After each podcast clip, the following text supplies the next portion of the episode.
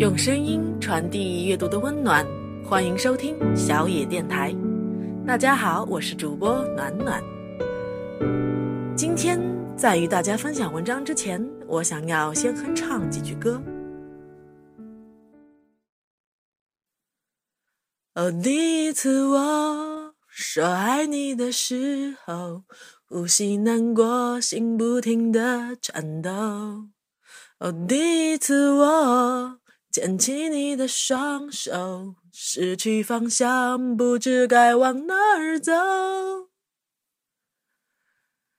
光良的这首《第一次》，相信大家都不会陌生。那么大半夜的，主播暖暖怎么会想起唱这首歌呢？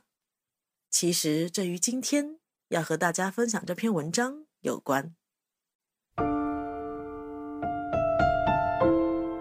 这篇文章。题目就叫做《所有第一次》，让你不曾忘记自己是谁。二零一一年一月二十一日，我发送了第一条朋友圈，向世界问好。Allen Zhang 是我的第一个朋友。昨天，朋友圈就像中毒一样，一片黑压压、绿莹莹，晒图成灾。伴随着分传的盗号和辟谣，最终是张小龙缓缓出场，带着 Tencent Sorter 换了个姿势，继续刷我的屏。微信的这些举动不过是互联网一次新的发情，之后天雷地火，新故事开篇，新世界建立，新 ID 诞生，和万物繁殖生长轨迹无异。我们为何努力在记忆中翻寻第一个微信好友？那是因为人总是从第一次追寻自己到底是谁。用符合现代生活的习惯比喻，第一次的冠名就像点击收藏的按键，把冗杂的人生琐事挑练出来，扔进特殊的别册。在去信息化的大脑里，第一次则更像是结绳记事，给平淡无奇的日子打上了一个个特别的结，有的结丰润。就像第一次在大排档吃到滚圆的肚子，有的结苦涩，如同第一次失恋的泪水流到嘴里；而有的结打得太紧，你匆匆回头无法寻得。当你静下来细细一捋，那个小疙瘩还在。比如第一次不再耐心听妈妈说话。人的成长伴随着太多第一次。第一个发小，第一个生日蛋糕，撒丫子的第一次闹，第一次恋爱，第一份工作，亲过的第一个姑娘，说走就走的第一次远行。第一次不重要，诸多的第一次如同涓滴意念，交汇成人生之河，它是记忆最有力的载体。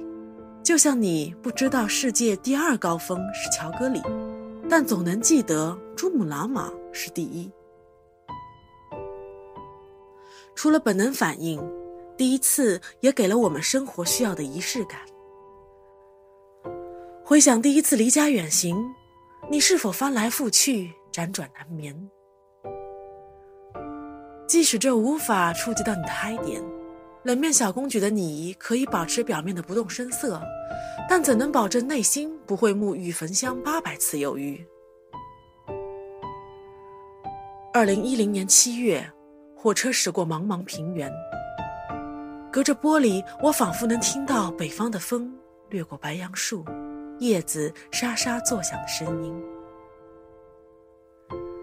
一晚上的普快硬座把我从南方带到了北方，那是我第一次坐十三个小时的火车。第一次北上，第一次见到平原，瓦蓝的天和白云相映，那是北京的天第一次出现在我眼里的模样。这不好吗？纵然那蓝天白云更像隐瞒雾霾的谎言。有人说，所有企图和文字建立交情的人都应该去趟北京。所以，穷学生的我当时是怀着朝圣的心。攒了钱，买了票，拖着久坐水肿的双腿奔到了那里。年轻有的是说走就走的勇气，却没有支撑万里的荷包。我们一行三人一同挤在快捷酒店的大床上，随便翻个面儿就会换来和地板的亲吻。为了在有限的假期里看到更多风景，留下更多脚印，每天早出晚归，苦行僧式的旅行比工地搬砖还要拼命。某天因为暴雨出行无望，我们吃完早餐，淌着积水回到酒店，惨兮兮地换掉湿衣物，跑到楼道用电吹风吹干。三人在相邻楼层一边聊天一边摆弄着电吹风，吹完后回房间，聊着挤着又睡了过去。等雨过天晴的阳光一点点漫进来，睁开眼已是下午。后来我在北京待过一年，才发现北京是不常下雨的，因为一年的降水份额会在夏天一个短暂的时间里如数用完，我却碰巧在当年遇上，遭遇了那场人生中最大的暴雨。那天我第一次明白了旅行的意义，不在于行过多少路，而在于路上的事和人。有多少能被留在心里？吻过的第一个姑娘，如今已不知去向何方。可你不会忘记自己爱慕过的神情。情伤留下的第一块疤，早已长出了浅粉色的肉芽，铭记你遇上爱情慌张无措的曾经。发你薪水的第一个人，尽管淹没在人潮。相忘于江湖，你还是会想起那份知遇之恩。第一次陪你远行的人，没能再出席彼此人生的后续，但陪伴已然是最好的毕业礼。还有的第一次，只属于他人。第一次哭腔，第一句话，第一次爬行，蹒跚的第一步。第一天上学，给妈妈、爸爸做的第一顿饭，这些记忆都属于父母，不需要任何意义，有你就够。人对缩写总能极尽记忆之能，而我们对未来的畅想，同样源于这份执念。从单纯到成熟，从简单到复杂。人总要学着自己长大，在职场都期望变成升职的杜拉拉，在情场都想是那个万千宠爱的玛丽苏。要成功，要满足感，要千万双手为你舞动，但那又怎样？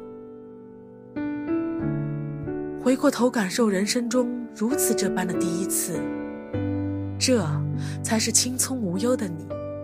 这才是真诚简单的你，这才是无忧无虑的你。在那些第一次里，还有一颗初心，让你不会忘记自己是谁。